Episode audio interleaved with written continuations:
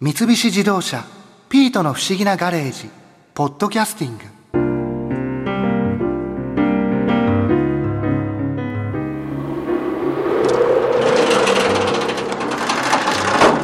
あー寒い、ダメだ、耐えられない。すごい威力だな、冷凍冷え冷え光線。表はまるでスキー場だだったらスケートをやめてスキーかスノボにしようよ。だからそういう問題じゃないの。前の丘の斜面を滑ったらもう楽しそうだよ。道を覆ってるのは雪じゃなくて氷だぞ。だからほら、もうエッジを聞かせて。あ、無理無理そういえば前ふたりで一緒にスノーボードのアルペン競技の選手でトリノオリンピックにも出場した鶴岡健太郎さんの話聞きに行ったよね。ああ、聞いた聞いた、面白かったよね。あの鶴岡さんはスノーボードでオリンピックに出られてたんですよね。はい、私はにせんろくねんのトリノオリンピックに出場しました。はい、具体的にはそのどういう競技なんですか。スピードを競う競技なんですけれども、パラレル大回転といってふたり同時に滑るんですけれども、まあ、赤コースと青コース、まあ、左右にマークがついている旗が立ってるんですけれども、そこをターンをして、そして上から下までのスピードを競うという、もう最速は誰かっていうのを競う競技ですね。もう完全にタイムを測ることが、はい、その競技の、まあ、あの勝ち負けにつながるんですね。そうですね。大会のルールとしては、まず予選がにほんあるんですね。それは赤コースと青コースがあるので、まず私のトリノの時はさんじゅうにめいの選手が左右均等に振り分けられてふたり同時にスタートしていくんですけれども、次にほんめには青コース滑った人が今度赤コースを滑って、反対になってにほん合計のタイムの中で上位じゅうろくめいを決めて、そのじゅうろくめいから今度はトーナメント方式で、今度はまあタイムなんですけれども相手と勝負をするということなので、今度はその対戦相手に早ければ勝ち進んでいくということなので、優勝するまでに予選から合わせるとトータルでじゅっぽん滑る競技なので、だいたいさんじゅうびょうからごじゅうびょうぐらいのコースなんですけれども、それをじゅっぽん滑るので非常に体力が必要な競技ですね。また隣で選手が滑ってるのが見えるので音も聞こえますし、非常にこう精神的にも平常心を保つといいますか、自分の滑りをするのが非常に難しい競技ですね。大回転っていう競技は練習方法ってどういうものがあるんですか。そうですね、基本的にはやはりスピードを必要としてますので、はい、大きなスキー場でスピードを出して大きなターンをするということが基本的な練習ではあると思うんですけれども、あとはやっぱり道具も左右されてくるので、常日頃からスノーボードの滑走面に、雪と触れる方の滑走面というんですけれども、そこにしっかりとワックスを塗って道具も手入れをして、そして、えー、スピードをつけるためにやはりあの体重も必要ですから、常日頃から体を鍛えておく必要がありますね。スピードを出すために自分の体重も使って出すっていう。そうですね、まあ、単純にあの落下スポーツですから、軽いよりも重たい方が速いというので、体はやっぱり皆さん鍛えてますね。ヨーロッパの選手はすごい体大きいですから、はい、やっぱりそのスピードを出すためにスノーボードの道具っていうのも工夫されてるんですか。そうですね、もう年々年々道具が進化されてきて、うん、以前は本当にあのペラペラの板だったのが、今はブーツと板の間に留め具があるんですけれども、その間にもこうプレートといいますか、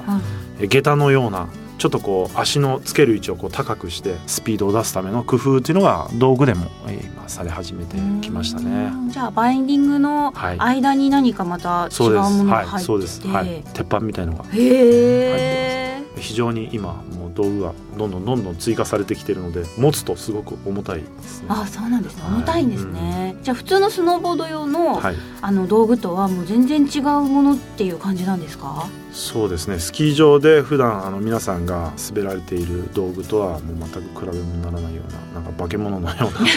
なあ道具をやっぱり競技は使ってますね。細くて長くて。細いんですか。はい、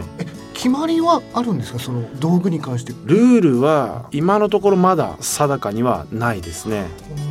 じゃあ本当にそのスピードを出すためにいろいろ工夫して、はい、そうですね、皆さんハンドメイドで作ってますね。はい、そこによってじゃあ結構大きく変わってきたりとかっていう。そうですね、あのちょうど本当ににせんろくねんの私が出場したオリンピックのあたりからスノーボードもいろいろこう開発をされてきた結果、新しいボードに乗ってすごくいい結果の出た選手もいますし、それこそ今お話ししたそのプレートもつけて技術っていうものもどんどんどんどん変わってきたきっかけでもある年でしたね、にせんろくねんのあたりが。うん、なんかスノボっていうとイメージ的にはこうちょっとブカッとしたファッションで、うん、あのまあボードに乗ってっていうようなイメージがあるんですけど、うんうんまあ、アルペンの場合やっぱりそのスピードを競うものなので空気抵抗がない方がいいとか、うん、格好とかも違いますよね。そうですね、あの競技の時は、まあ、スピードスーツといって、はい、スピードスケートの選手が着るようになりますよね。全身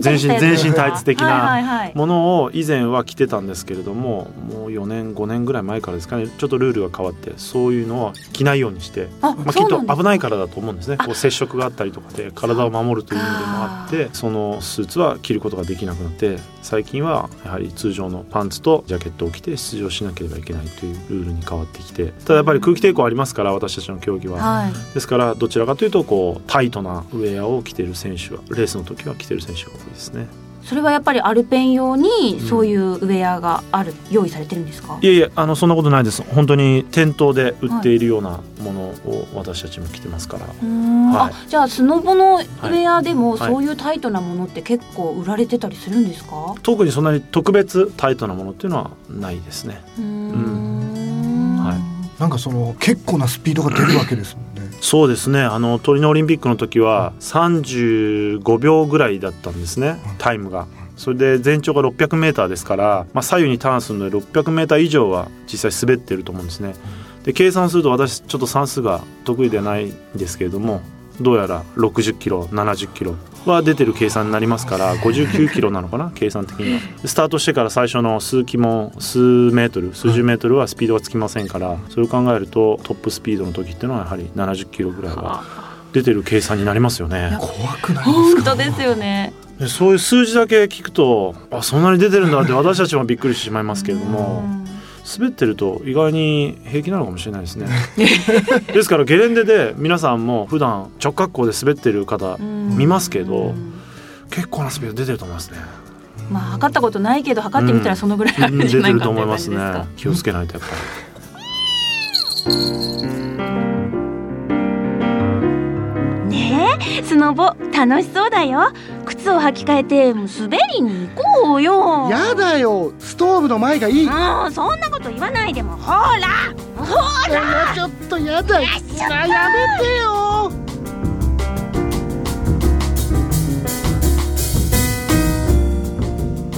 三菱自動車ピートの不思議なガレージポッドキャスティング。このお話はドライブアットアース三菱自動車がお送りしました。